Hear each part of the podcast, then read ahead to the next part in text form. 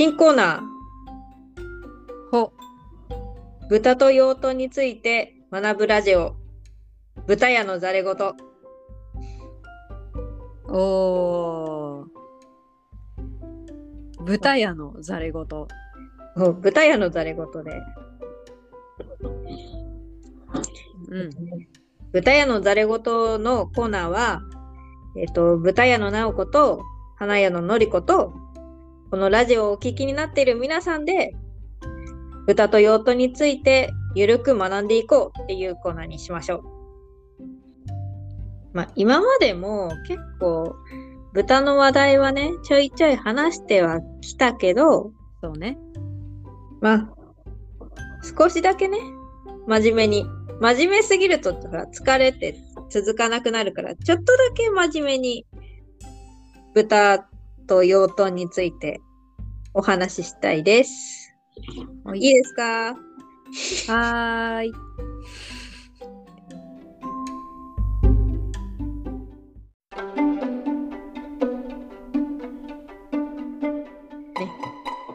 じゃあ、第1回目のテーマは、はい。はい、豚です。まあ、豚ってどんな動物なのっていうのをざっくりお話ししたいですね。生物的に。うん、豚の生物学的特徴について。ほう。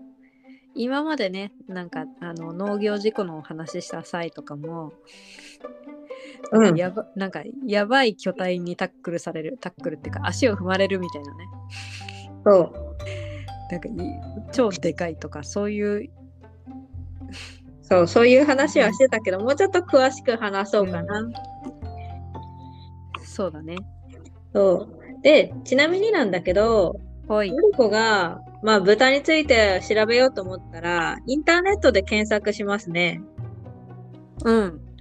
インターネットで検索したら、だいたい一番最初のに出てくるやつって、ウィキペディアじゃないですか？ウィキさんですか？ウィキペディアなんですね。まあ、大体みんな何かね、調べようと思ったらウィキペディア見ちゃうよね。ウィキさん、すごい便利ですね。でね、私もちょっとウィキペディアで豚で検索してみたの。ほい。そしたらね、ちょっとね、あまりにもね、情報が古いのと、こう信憑性が欠ける内容のものもいくつかあって。ここで、今ここでちょっと補正しながら説明していこうかなと思う。ほう。じゃあ、えっとね、まず豚とは、哺乳綱、クジラ、偶天目、イノシシ科の動物で、イノシシを家畜し、家畜化したものですって。イノシシを家畜化、言えてないな。家畜化したものってのは結構有名かなとは思うんだけど、まあそうだね。うん、豚の祖先はイノシシ。うん。うんうん。まあそれはなんとなくわかるわな。うん。で、この偶天目、昔偶天目って言われてたのが、今、クジラ偶天目になってるんだよね。クジラグ、クジラ？クジラ偶天目って何ですか？あの、昔はその偶天目って言って、あの、足の指が偶数の動物のことを指してたんだよ。ほそう。人間の手ってさ、指が5本あるじゃん。う。うん。で奇数じゃん。奇数。なんだけど、豚とか、まあ、この偶天目って言われる、その、偶は偶数の偶で、手はひずめっていう字ね。指が4本なんだよ。偶数だから、偶天目って言われてた、言われるんだけど、まあ、この偶天目の仲間には、まあ、豚の祖先であるイノシシとか、あと、牛、鹿とかラクダとかヤギ、羊っていうのがいるのね。っていうかさ、このクジラ偶天目ってさ、このクジラってついてる通りさ、クジラもこの仲間に入ってる、ヒゲクジラ科目？白長スクジラとか、あと、マッコウクジラとかイルカが仲間に入ってんだけど。これだって冷ないじゃん、だからそのグーテー目っていう言われてる動物の中にカバもいるのね。カバいる。で近年の研究でこのカバとクジラがどうやら遺伝子的に近い動物だっていうのが判明したんですよ。え？だからこのグーテー目とクジラがまあどうやら祖先はその近いところにあるらしいっていうのが分かったからクジラとグーテー目をクジラ目とグーテー目合わせてクジラグーテー目になったんだって。へ えすごいね。まあ大きな分類で言えば豚とクジラは同じ仲間。大雑把すぎんなそこはそこで。かなり離れてるけどね。まあでもそういうことらしいです。なんかもう私の今の興味のベクトルが全てカバに持っていかれている。でね、さっきもちらって言ったけど、豚の体ってとっても大きいんですよ。で、豚って一言に言っても品種がたくさんあるから、その品種ごとに体の大きさとか体重って変わってくるんだけど、うんうん。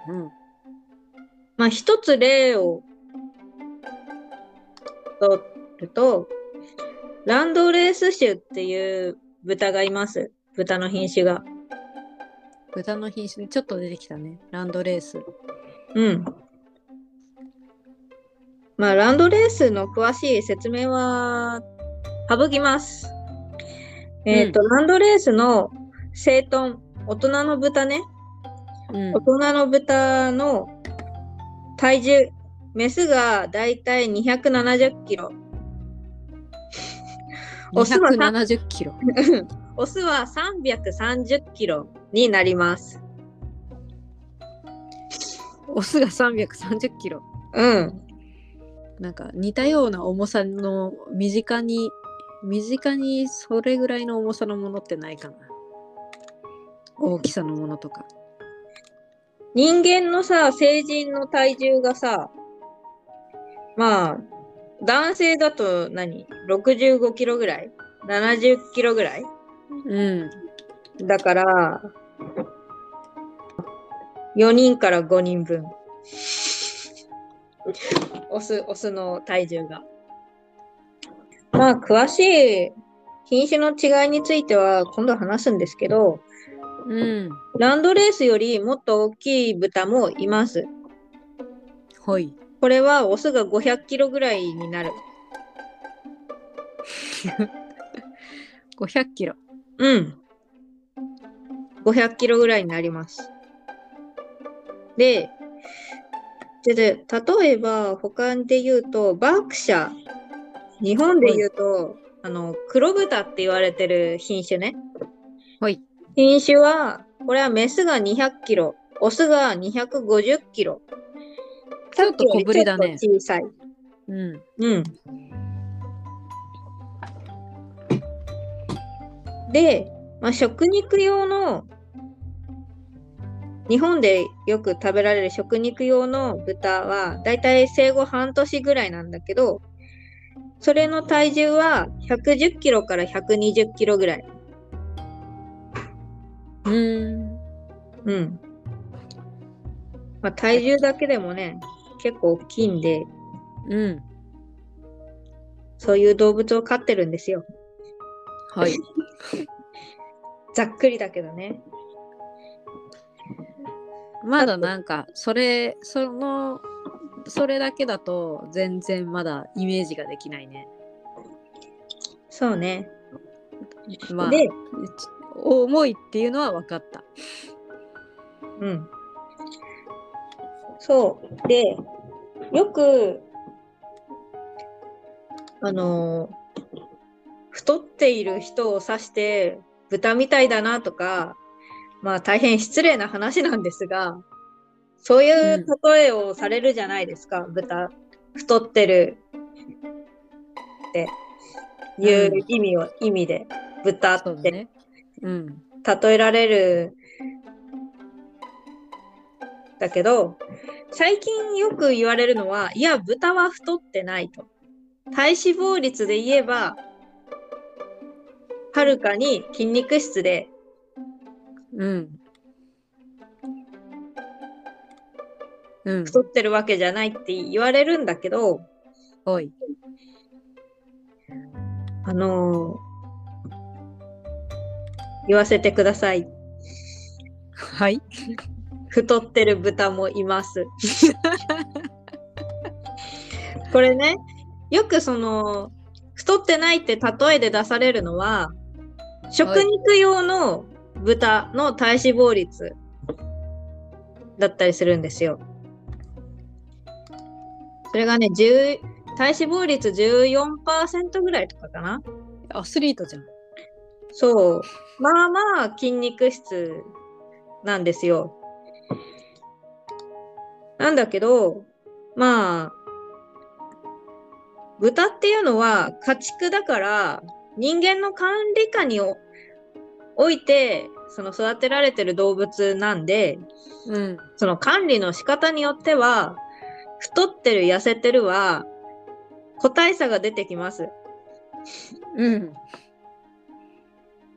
だそれと特にあのメスでボトンとして育てられてる豚お母さんの豚になると体脂肪率が、まあ、大体20%前後。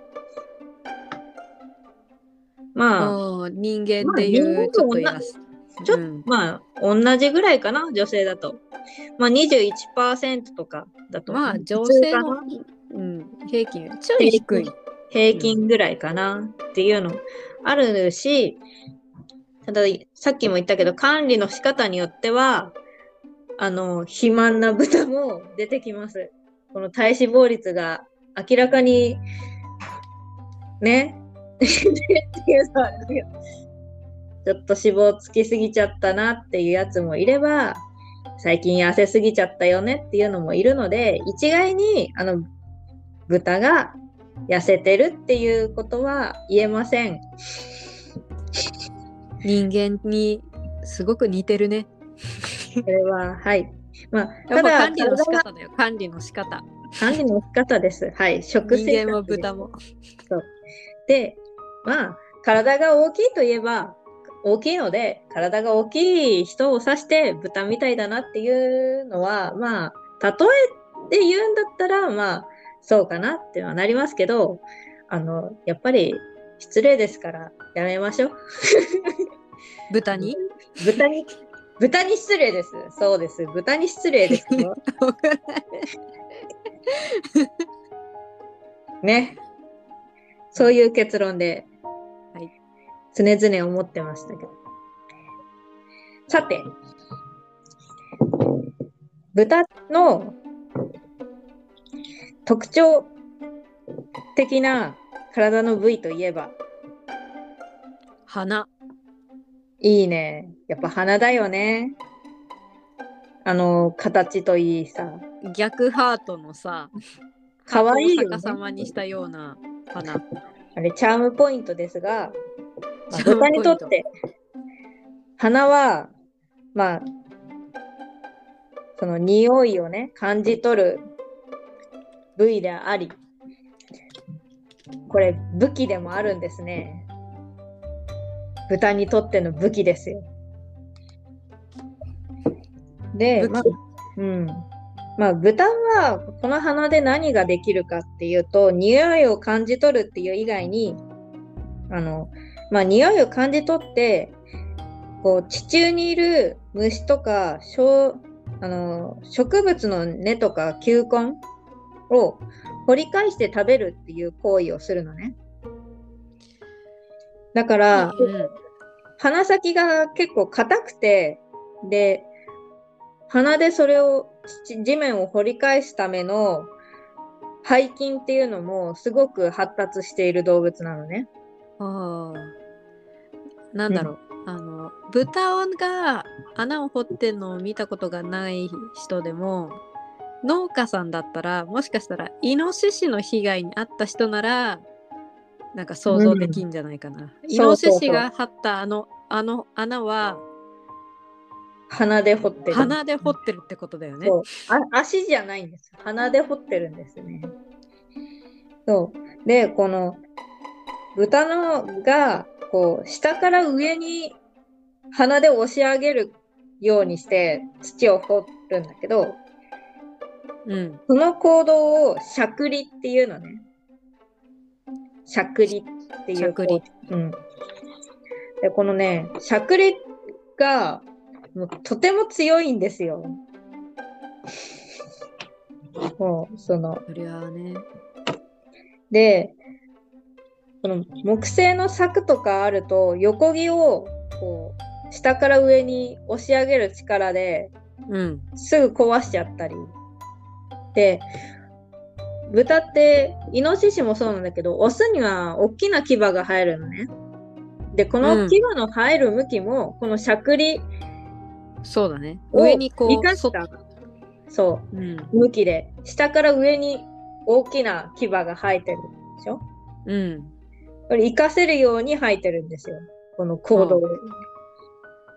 で、このしゃくりで、あの、人も結構飛ばされる事故が多いです。多いの？多いの？これね、どれくらいじゃあ力が強いのっていうのを実験してくれた人がいるんですよ。また、体張るね。あの、の？体体は張ってないから大丈夫。本当危ない実験の仕方しない。あのね、これね、あの、多摩動物公園とか、上野動物公園、まあ動物園、動物園ね、の園長をね、歴任してた、ね、この中川史郎さんっていう人がいるんだけど、ほこの中川史郎さんの書いた本で、あの、様々な動物の行動や習性をまとめたね、著書があるんだけど、それの本のね、題名がね、豚の鼻力っていうそのまんまだった。そう、この豚の鼻力の中に、この豚が鼻で物を押し上げる重量を測った実験内容がね、うん。書かれてるんだけど、まあ、それによりますと、はい。豚が鼻で物を押し上げる重量は、だいたい生まれてから108日後の豚。うん。まあ、だいたいその豚の体重が40キロから50キロなんだけど、その40キロから50キロの豚で、だいたい32キロのものを持ち上げることができます。鼻で。うん、鼻で。まあ自分の体重より若干小さいものだったら持ち上げられるかな。で、これ200日で、はいで。だいたい体重が110キロぐらい。さっき言ったあの、う食肉用の豚の体重で持ち上げられる重量は73.3キロ。70になります。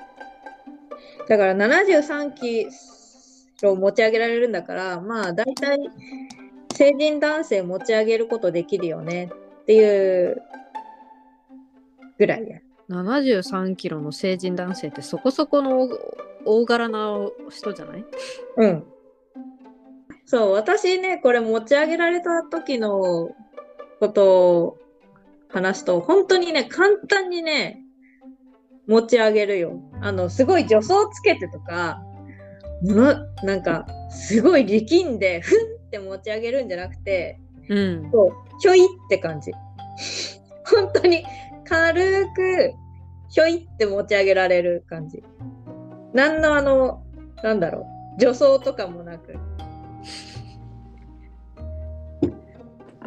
あのね、これあの、よく足開いて立ってるとね、後ろから忍び寄ってきて、あの、ん股の間に頭を入れられて持ち上げられるっていうケースがあるんだけど。何その？うん。そう。何？え豚の頭に乗っかっちゃうってこと？そうそうそう。飛ばされちゃうの？だからまあ力が強ければ飛ばされるし、まあ頭に乗っかるって感じだよね。びっくりする。体が急に持ち上がるからさ、え？うんーってなるじゃん。足が、足がだって宙に浮くんだよ、急に。で、私の時は別に豚怒ってなかったし、まあたまたまなんとなく持ち上げられたのかわかんないけど、ちょいって持ち上げられて、スッて下ろされただけだったけど、豚の謎行動。うん。まあでもこれね、例えば走ってる最中とかだとさ、飛ばされるよね。危ないよね。すごい力が強い動物なんですよ。鼻といえば、さっきね、地中に埋まってるものを探し出すっていうけど、嗅覚もね、すごい優れてる動物でして、うん。なんだトリュフ豚。そうそうそうそう。そのよくねトリュフを探すのに豚を利用するっていうね有名だと思うんだけどうん。これはねそのまあ嗅覚ってこう餌を探すとかいうだけじゃなくてあの生殖行動の中でやっぱその性ホルモンを感知するためにのものでもあるからうん。このトリュフに含まれるね、成分が、オスの性ホルモンのと同様のね、物質が含まれてるらしいっていう。ほうほうほだから、そのトリュフを探す豚はメス豚なんですよ。う。おー。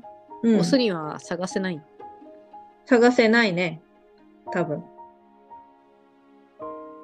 あの、まあ、匂いは感知はしてるんだろうけど、よりやっぱそのオスの性ホルモンの匂いを魅力的に感じるのはメスの方だからっうん。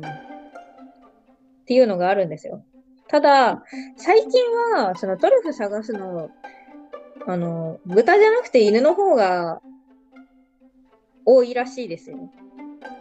なぜかそれもよく聞く。あの豚はそのトリュフ探し出したら食べちゃうからなんですよ。そうこれ探すのにねその豚がその地面を掘り出したらあの餌別の餌をまいて気を引かせてる間に人間がほ掘り返すっていう作業をしなきゃいけないんですよ。うん。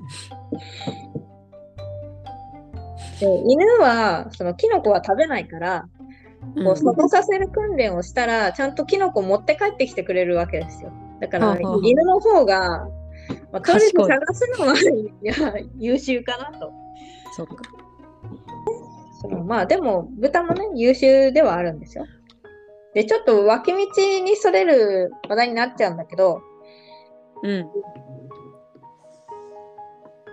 じゃあ豚の嗅覚って、ひ人の何倍ぐらい優れてると思いますか？人の？うん。1000倍ぐらい？ほうほうほう。適当なこと言ったな。でちなみに犬は？よくね、犬、犬の嗅覚も優れてるっていうのはみんな分かってると思うけど、知らない。うーん。1000倍ぐらい？うん なんか同じこと。え、これね。そうしたら豚の方が、豚の方が犬よりいい気がする。そうそうそ最近はなんかそうやって言われたりするんだけど、実はですね、はいこ。れ、人も豚も犬も嗅覚さほど変わらないっていう研究結果が出てるんですよ。何それ絶対だって動物の方がいいじゃん。びっくりでしょ？なんか今までさ、犬は人のナンバーいいとかさ、こういう匂いを嗅ぎ分けられるとかいう散々言われてきたのに、どうやらみんな同じらしいという研究が、論文がもう発表されてるんですよ。これ、2017年のアメリカラトガース大学の神経科学者、ジョン・ジョン・マクガン氏の論文によれば、人間の嗅覚は犬やネズミとほぼ同じぐらい発達している。えー、えー、で、これね、じゃあ今まで言われてたの何なのっていうのは、このね、通説実はもうあの、19世紀のフランスの、フランス人が書いた論文をずっとこう言われてたらしいんですよ。うん。で、これね、あの、実はね、この2017年の論文の発表の3年前ぐらいにも、別の人の論文で、こう、嗅覚を司る、嗅覚情報を処理する脳のこの中心的役割を担う救急っていう匂いの玉、玉って書いて救急って言われるものがこの動物の脳にはあるんだけど、うん、それの神経細胞の数が人と他の動物ではさほど数には変わりないっていう論文があって、うん、でその体の大きさってと脳の大きさでまあ動物それぞれ違うんだけどその脳に占める救急の割合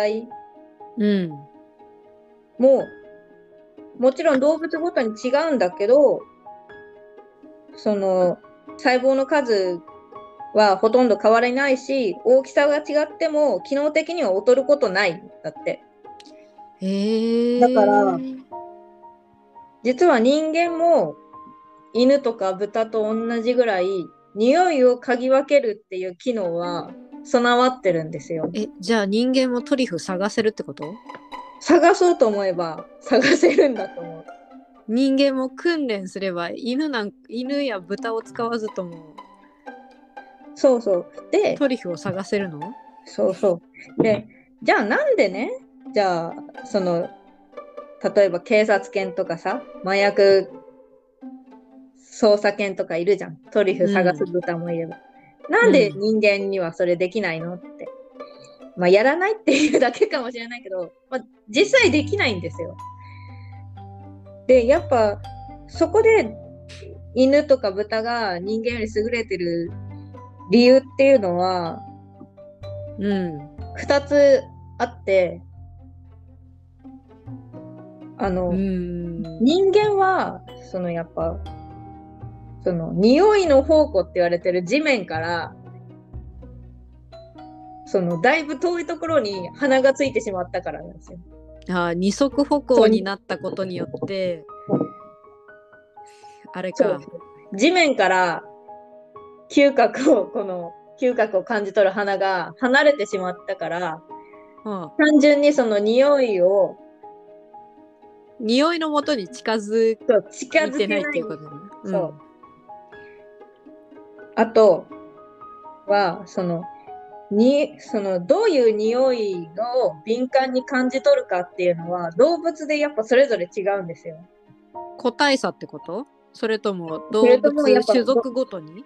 種族ごとにっていうのもあるし嗅覚ってやっぱ生活する上で大切なものだから、うん、そのその匂いがその動物にとって生活に必要な匂いなのかそうじゃないのかっていうのがあるから匂いの種類によって敏感に感じ取るものがやっぱそれぞれ違うんですよ。うん、やっぱなんだ繁殖期になったらオスとかメスなホルモンの匂いをか敏感に感じ取るようになったり、うん。その動物によって食べる食べ物のにが違うから、自分の好む食べ物の匂いには敏感になったり、うん。あるいはなんか危険を察知する天敵の匂いには敏感になったりうん。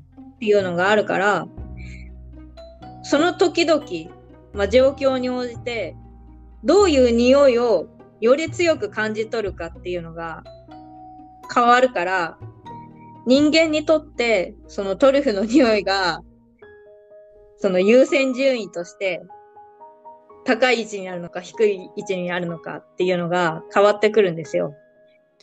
へえ。じゃあ、めっちゃトリュフ、めっちゃトリュフ大好きな人で、うん。めっちゃトリュフ大好きな人じゃないとトリュフ探せないってこと？そうかもしれないね。で逆にめっちゃトリュフ大好きな人はトリュフ探せるじゃん。探せると思うよ。すごいじゃん。そうだ。だから、匂いは感じ取ってるけど、ねえ、そこにあるのはトリュフだけとも限らないから、興興味があるっていうかそうそう、そういう対象かどうかっていうことだよね。そう。まあ、あとは単純に学習が足りない。まあ、学習すれば多分人も感じ取れるようになるんだと思うんですよ。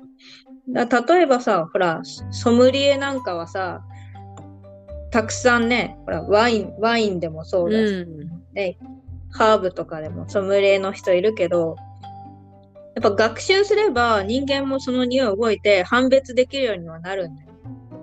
おーだから、まあ人間はその、ね、より豊かな生活を送る上で、そういう、ね、部分では嗅覚発達はしてると思うよ。判別もできるし。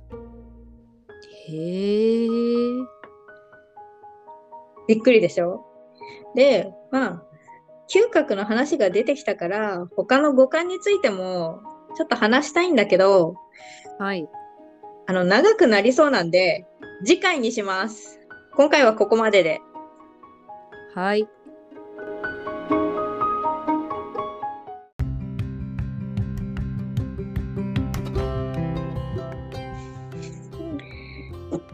いかがだったでしょうか？だいぶグダグダになってしまいました。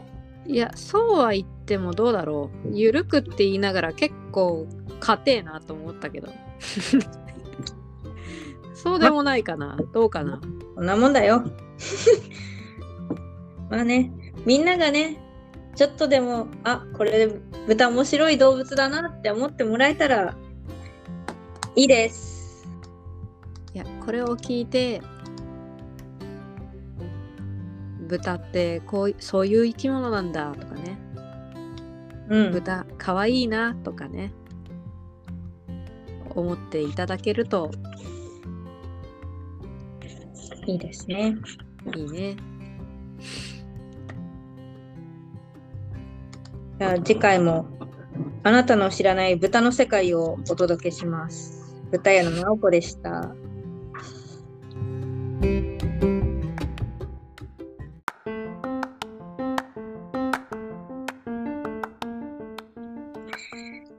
さて、さて、はいさて。